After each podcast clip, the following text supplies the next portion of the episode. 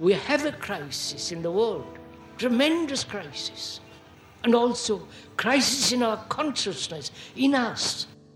I see the urgency of change, radical revolution, mutation in the mind. I see it. It is necessary. There is complete quietness of the mind. And that which is silent has vast space. Only then that which is nameless comes into being. This is Urgency of Change, the Krishnamurti podcast.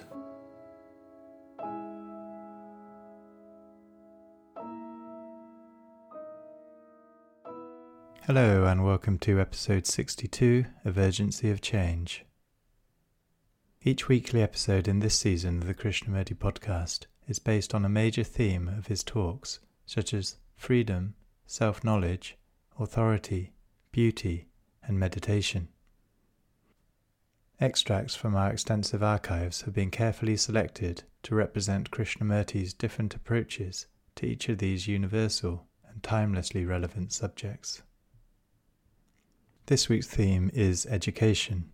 Upcoming themes are violence, intellect, and happiness. This is a podcast from Krishnamurti Foundation Trust. For more information about our activities and programs, such as our volunteer program at Brockwood Park in the UK, we are online at kfoundation.org. You can also find our daily quotes and videos on Instagram and Facebook at Krishnamurti Foundation Trust. This week's podcast has four sections. The first extract is from Krishnamurti's discussion in Ojai 1985, titled Why Are We Educated? I wonder why we are educated at all if we are. Why we are go to schools, colleges and universities. What does it mean to be educated? Why should one be educated? Is it to conform to the pattern of existing society,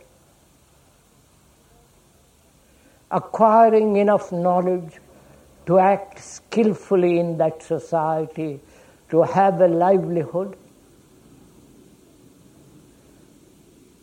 Is it, does it mean to be educated? Does it mean that adjusting oneself to society and follow all the dictates of that society.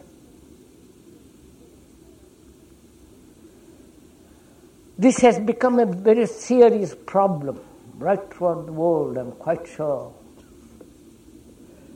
The ancients, both in Egypt and in India, and China, of course, thought of education not in terms of society, nor in terms of merely conforming to the edicts of society, but were concerned with the, with the culture of the mind.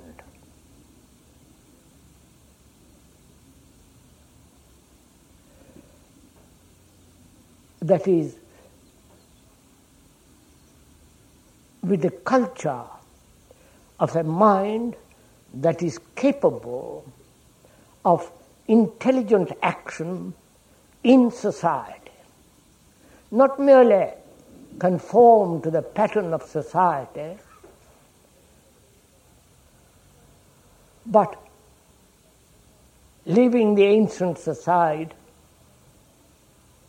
when one looks round at the world with all the awful mess that's going on, the butchery in the, in the China, the threatening wars, the tyranny, the lack of freedom, and all the rest of it. And in every country there are highly educated people, highly technological entities, skilled in their action. And what has education brought about? What has education, in the orthodox sense of that word, made man into?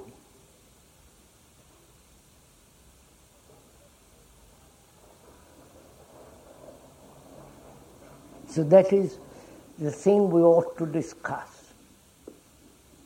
We ought to have a dialogue about rather than discuss.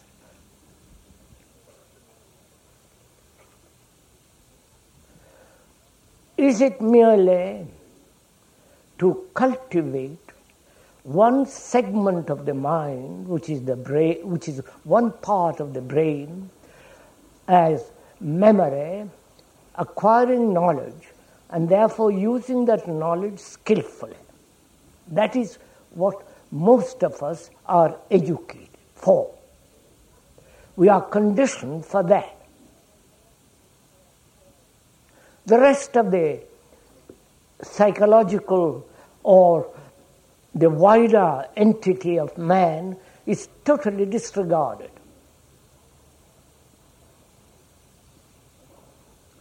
And is it possible to educate we use the word educate in quotation marks. Is it possible to educate the whole of man, including his brain, intellectually, that is, the capacity to think clearly, objectively, and act efficiently, non personally, and also to enter into a field which is generally called spiritual. Again, that's rather doubtful word. Is this possible to do in a school, college, and university. That is to educate the totality of man.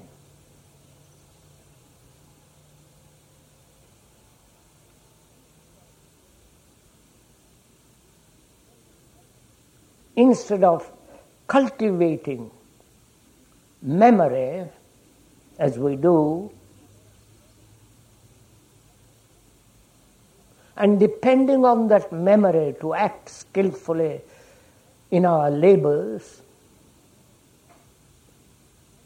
and that cultivation and the dependence on that memory is part of this degeneration of man.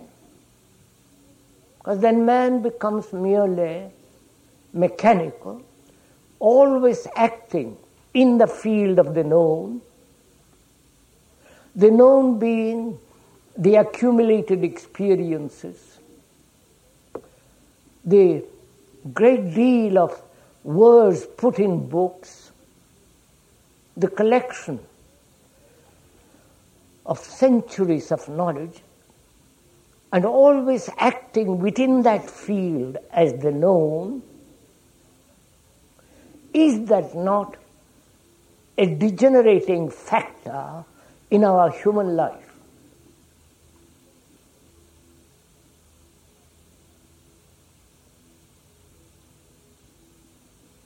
Please, this is a dialogue.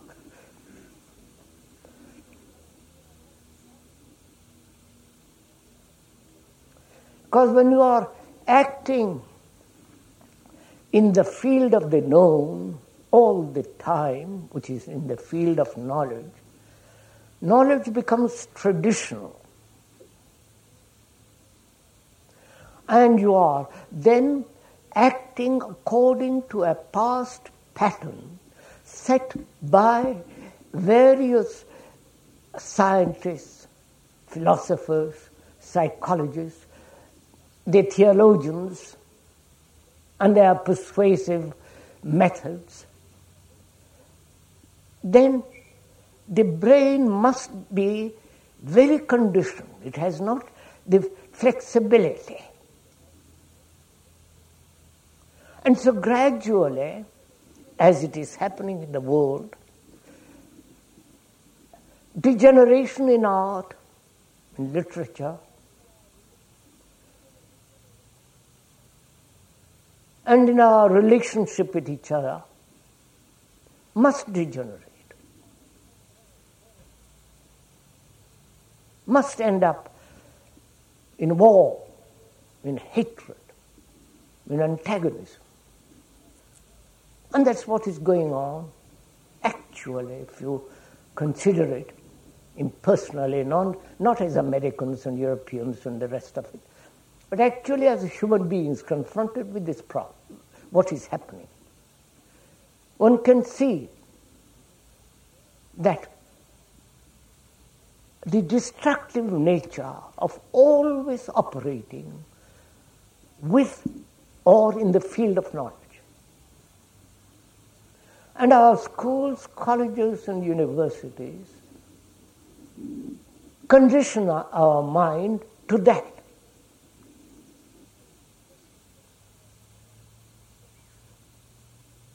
And seeing that, seeing the fact of that, what can we do?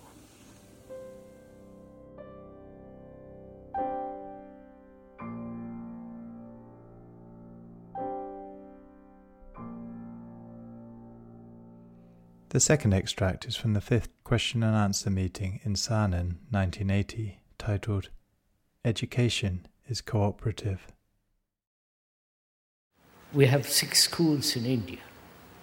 There's one at Brockwood, one in California, Ojai. First of all, it's very difficult to get the right kind of teachers. When they teach, when they come to teach, the difficulties, they have all kinds of opinions, how it should be done, how it should not be done, the teaching, and so on. They project their own desires and volitions and their own prejudices.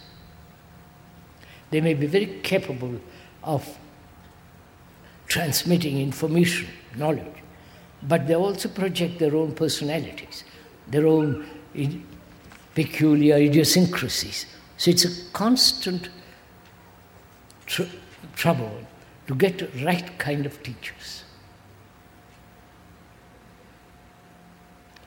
who is really interested in teaching. Not only the academic subjects, but teaching something much more. Teaching how to live a life as you grow along, older, adolescent, and so on, how to live a life rational, not superstitious, not confused, and so on. It's very difficult. And when we were in India with these six schools, we sent a letter to all the parents saying that these schools intend and are doing as much as possible to free the mind of the child, the student, from fear, from confusion, and have integrity. So when the parents came, not many of them, they were really not interested in their children, except the mothers. The fathers wanted them to go on to earn a livelihood, you know, follow the usual routine. But the mothers were a little bit concerned. But perhaps the parents and the children are really responsible. Perhaps they may destroy their children.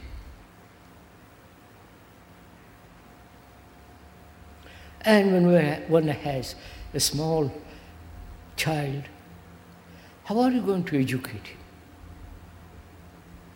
This is quite this is a great it's a great problem.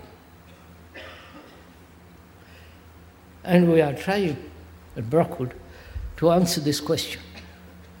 Perhaps we should have young children, but we're going to, we are going to go into it. But the difficulty is society is so strong, the temptations of the young person who wants to be with other young children who are already corrupt, who are already, uh, you know, accepted all the nonsense of society, and it becomes extremely difficult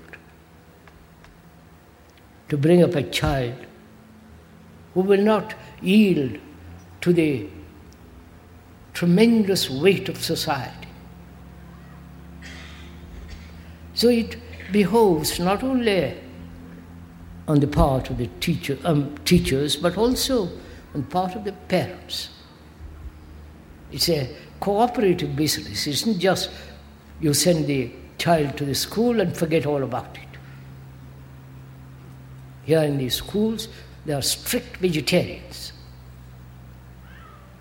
And when they go back, they eat meat. So that conflict begins. You know all the rest of it. And this is a question that cannot be so easily answered. Because it, to have to run these schools, you have to have plenty of money. And these schools have survived just on shoestring. And the parents are only too willing to send them there.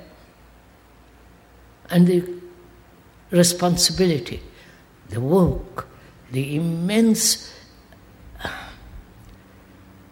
concern is there. It's not there. It is there. We've been through it year after year. And this requires not only cooperation from the parents, but also good teachers who are capable of understanding not only the academic subjects, but also something much more serious.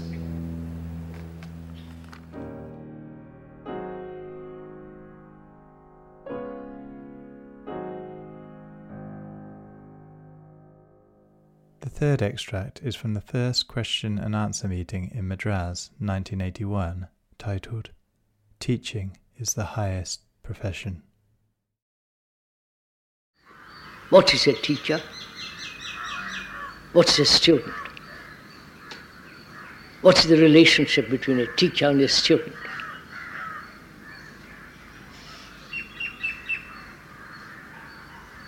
What is education?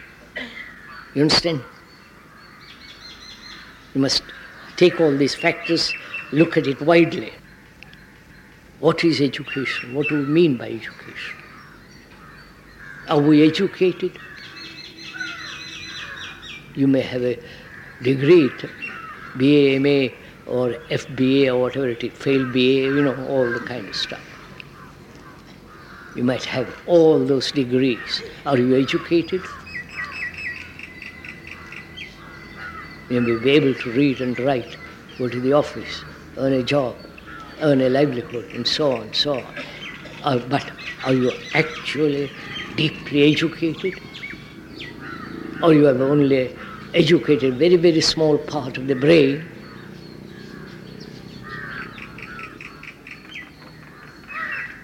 So that, that that training gives you a livelihood, a skill, and the rest you neglect totally. So are we educated? You see, answer this question, put yourself these questions. Then who is a teacher? The man who knows mathematics, who can help you to write a good essay, a biologist. So, who is the educator? See, what we are saying is we are being educated, and this education, which is conditioning us, is destroying us. Right? You may not see it because you're only concerned with getting a degree, earning a livelihood, getting married, a good job, settle down, and slowly die. Going to the office from morning till evening, nine hours a day or eight hours a day. That's your life. And that's your and you're all very, very educated. Right? Right, sir? Mm. Face it. So you want to produce more such human beings, whether they are poor or well to do. Right? So, what is education? Apart from this, which is necessary at certain times, certain periods, and so on, then what is real education? Education of the understanding of the whole psychological world, which is you. Right, sirs? You understand? That's totally neglected. It's like developing an arm, one arm, getting very, very, very, very strong, and the other almost paralyzed. And you call this education. And there are all the teachers who are helping you to be educated. That is to cultivate a very small part of the brain through information knowledge to have a livelihood. So edu- education means the cultivation of the whole of the brain, whole of one's psychological structure. You understand all this? I know you'll shake your head, nod your head, agree, but you'll do nothing. This is the calamity of this country. You're all so full of words and ideas, but when it comes to action, you do nothing. And is there a teacher who has an actual relationship with the student? Which is, what is the relationship between the teacher and the student? In a school, whether it's poor, well-to-do, top schools. What's the relationship? Go inside, this your children.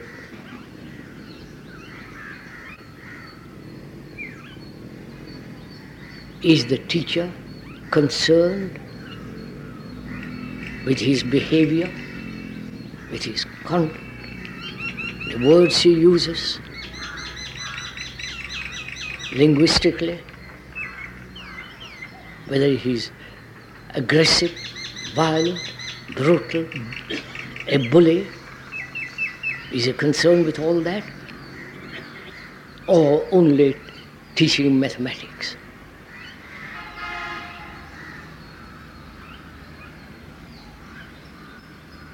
So one has to be, if one is a teacher, one has to find out whether you are a really a teacher, really a teacher, or merely you become a teacher because you haven't got any other better job.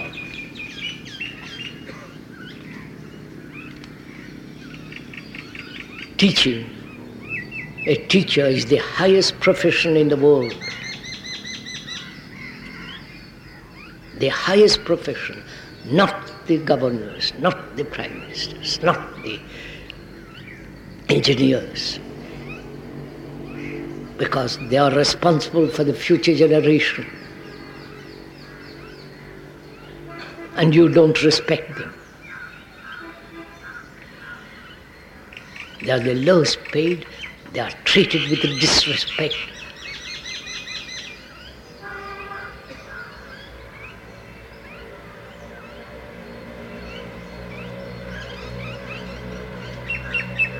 You respect those people above you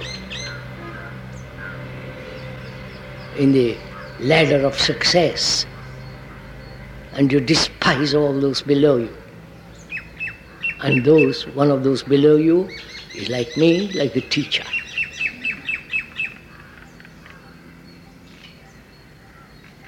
So please, if you are an educator, and I hope you are, you are an educator, all of you are educators, because you have children, you have family, yourself, your wife, your neighbor. If you are an educator, are you there merely as an informer, giving information about biology, physics, or are you a teacher in the highest sense? Which means you care. You care how, he, how you and the student behave. You care to have good taste.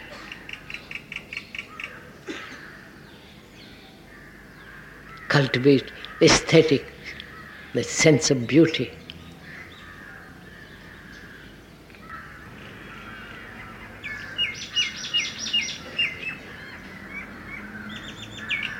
So you see, sirs, if you have a son or a daughter, I'm sure you have. All your concern is that you should have a good job. Get married, settle down.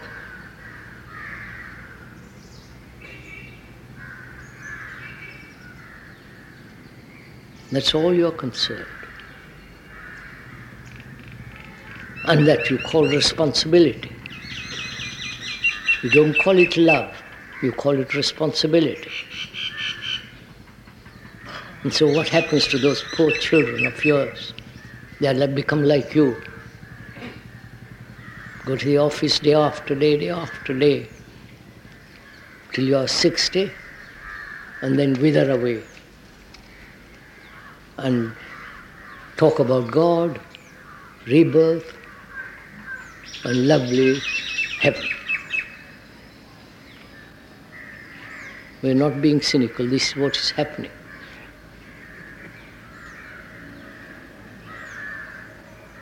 A teacher and a teacher's teacher is the highest profession in the world. I, the speaker says this at all the schools he goes to, Rishi Valley, Rajghat, here, all these places. You are the highest profession. But you're bringing about a new generation of people. Not the old, not don't turn them out like machines. But the parents are the trouble. Right? You are the trouble, not the children. You want them all to be like the rest of the mediocre world.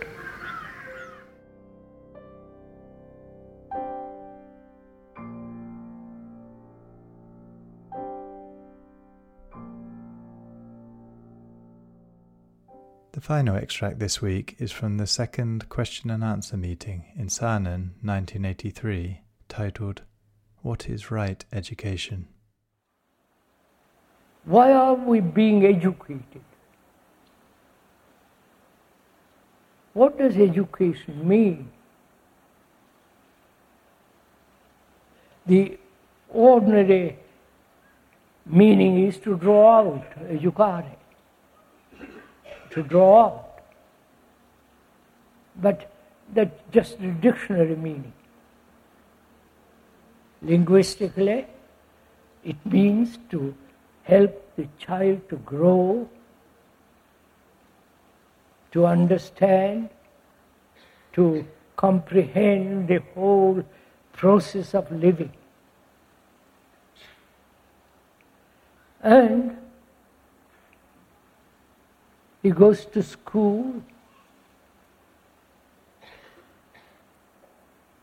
There he is taught. He learns to mem- memorize, really. So he gradually builds up a whole structure of memories along a particular line doctor, engineering, philosophy, psychology, physicist, and so on. And why should he, please just listen first, why should he carry all the encyclopedic knowledge about one subject or the other and retain all that in his brain? Is that education? You see, I'm questioning. We can look up a book, an encyclopedia, and work from that.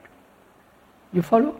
If, I'm a, if one is a surgeon, you have naturally have to know a great deal of the human anatomy. You have to study, you have to go in through all that may take 10 to 15 years. And technologically, to have extraordinary understanding of the whole world of the technique. And that's what we are cultivating more and more and more. And also, we are neglecting totally the whole psychological world, the whole world of the psyche. Right? This is what is happening. One side, you have an extraordinary development in technology, whether it's science, biochemistry, or genetic engineering, or a top surgeon. Right? You have that extraordinary field, highly cultivated, more and more. And the other side of the human being, which is far more important,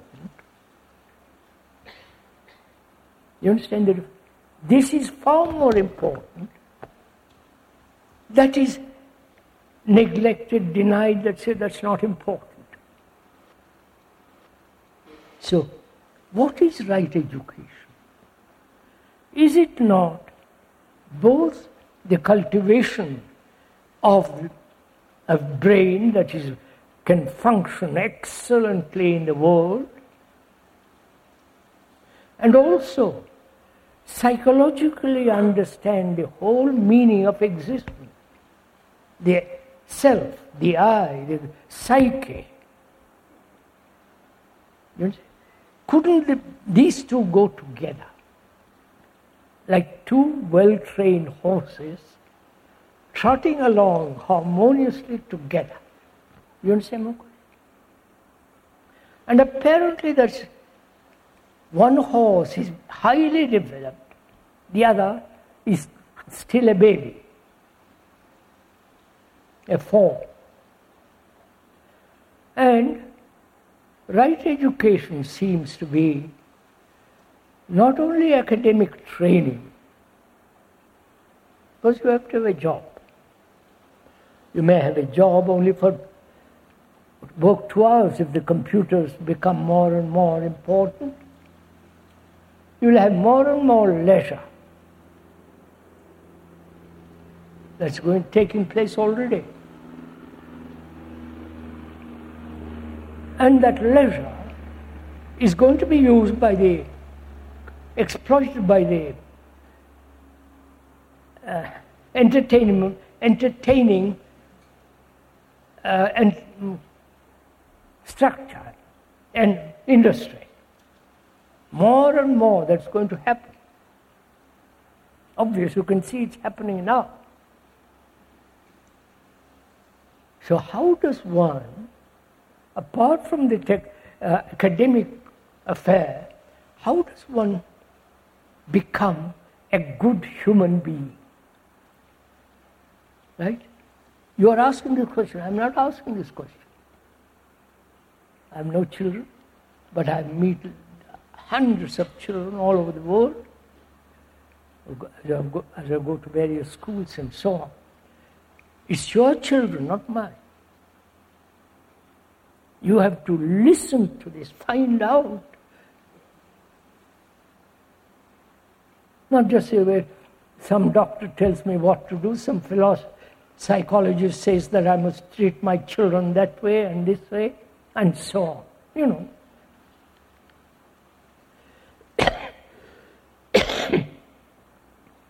So, how am I hmm. having few children, knowing they're going to be conditioned by other children, knowing that in a school they're all going to be conditioned, you know, the newspapers, the magazines, the books, the history books, my country and opposed to your country, my kings are better than your kings, you know, all that nonsense that goes on. And how am I, as a parent, to bring about a good mind, a good brain, a good human being? The word good has several meanings. It's an old fashioned word, which is, a, even though it is old fashioned, I think it's a good word. How is one to bring about a good human being? My children, I would like them to be good, not sentimental, not romantic, not just having a sloppy brain, what am I to do? You understand my question? You have children, haven't you? No? You mean you have no children?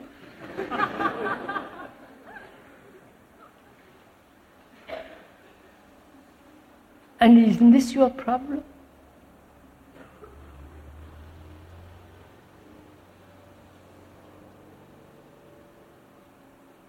First of all, good means not only in action, correct action, not righteous action, correct action, See the difference between righteous action, precise action. Pre- talking precisely, clearly, communicating to another what he wants to say, not mumble. You follow all the rest of it. And also, good means whole. If I may use that well worn out word, holistic. I like my daughter and son to have a view of the world as a whole. The view of humanity not from his narrow point of view, but humanity. The whole of human world. And also to have a good relationship with nature not to destroy things. The birds, the animals, the whales, you understand? Not to destroy.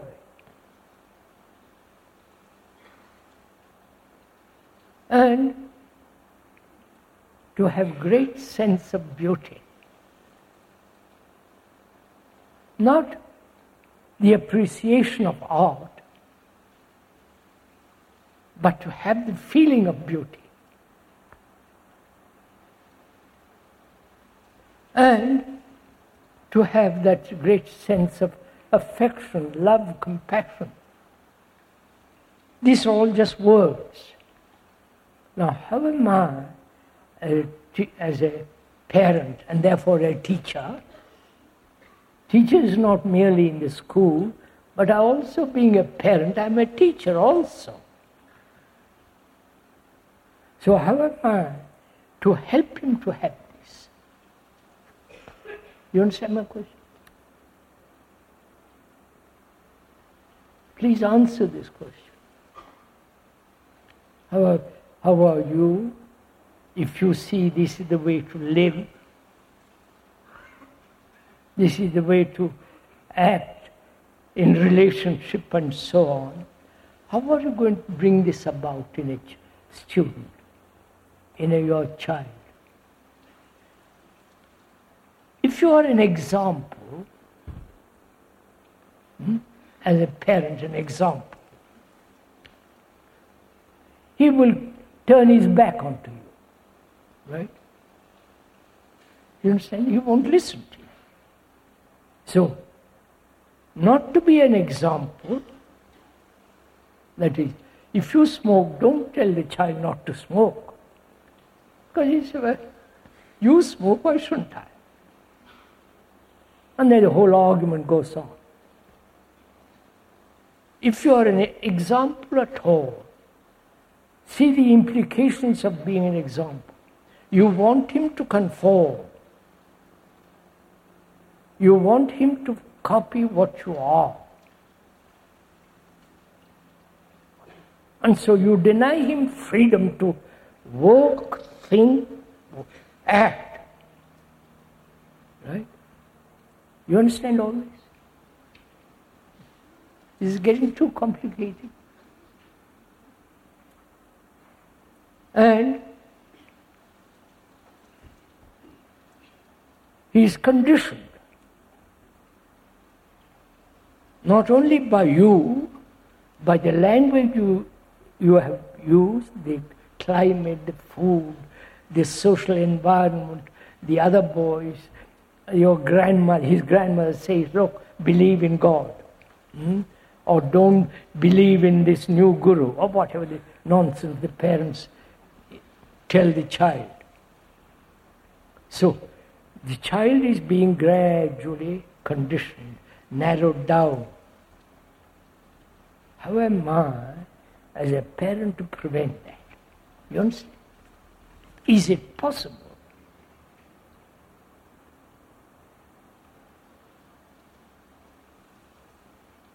Is it possible for me, in talking with this, my son, hmm, I realize I am conditioned. I realize also that he is being conditioned. So I tell him, look, I am conditioned, you are being conditioned. Let's talk about it. Let's see if we can be free of it. You understand? It's not, I am the parent, I know far more than you do, but rather, in this relationship, there is no superior and inferior, right? In this relationship, I talked to him. I said, I'm also conditioned. I've been brought up as a Catholic, Protestant, Buddhist, whatever the nonsense is. And you are being conditioned. Let's see what it does in the world. I go into it with him. I keep on at it, day after day, in different ways, not to bore him. But the pressure from the outside is much stronger. You understand all this? tremendously strong. And probably you'll succumb to it, as most children do.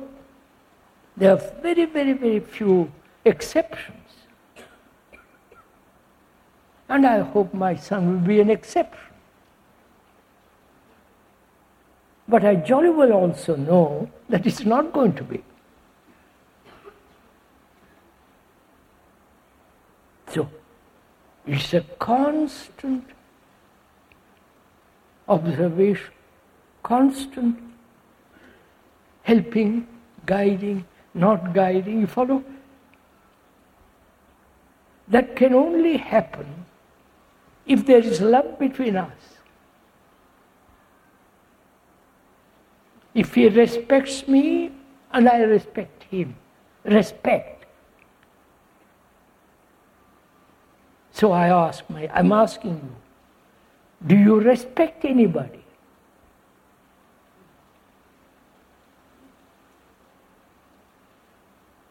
And if you don't, what's good of talking to a child, your son, to have respect? What does that word mean? The meaning is to look back. I won't go into the meaning of that word for the moment. Is respect part of love?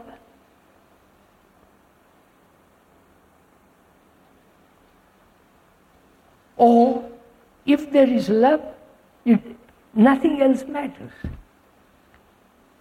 You understand? In love, there is generosity.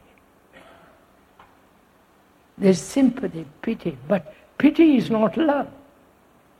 Sympathy is not love. Right? So, have I love in my, in my being? When I talk love to Him, or is it just a word? You understand what I'm saying? Are you interested in this? Or you want to reach nirvana.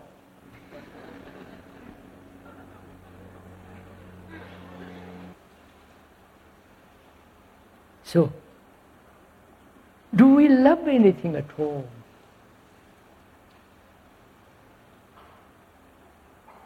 Do you love your wife and husband or your girlfriend, whatever it is? Please, do we? If you loved your children, you'd stop all wars. Right? If every parent in the world loved their children, you know what would happen? Naturally. You wouldn't allow anybody to kill him or him to kill others. You understand? But our governments all over the world are based on power, position, status, and therefore to protect all that guns. You know the rest, I don't go into all that. So right education seems to be not, I am not saying this, for you to find out. Right education seems to be not only to have an academic training to be excellent in that direction, but also to be a good, whole human being, unfragmented, broken up, and contradictory, living in a constant battle with himself and with others. That requires a great deal of inquiry into the psyche, not according to Jung or Freud or somebody, including that of the speaker, but to watch one's own responses, one's own actions, one's own behavior. And out of that comes an extraordinary sense of freedom. And freedom in that word has root meaning in love.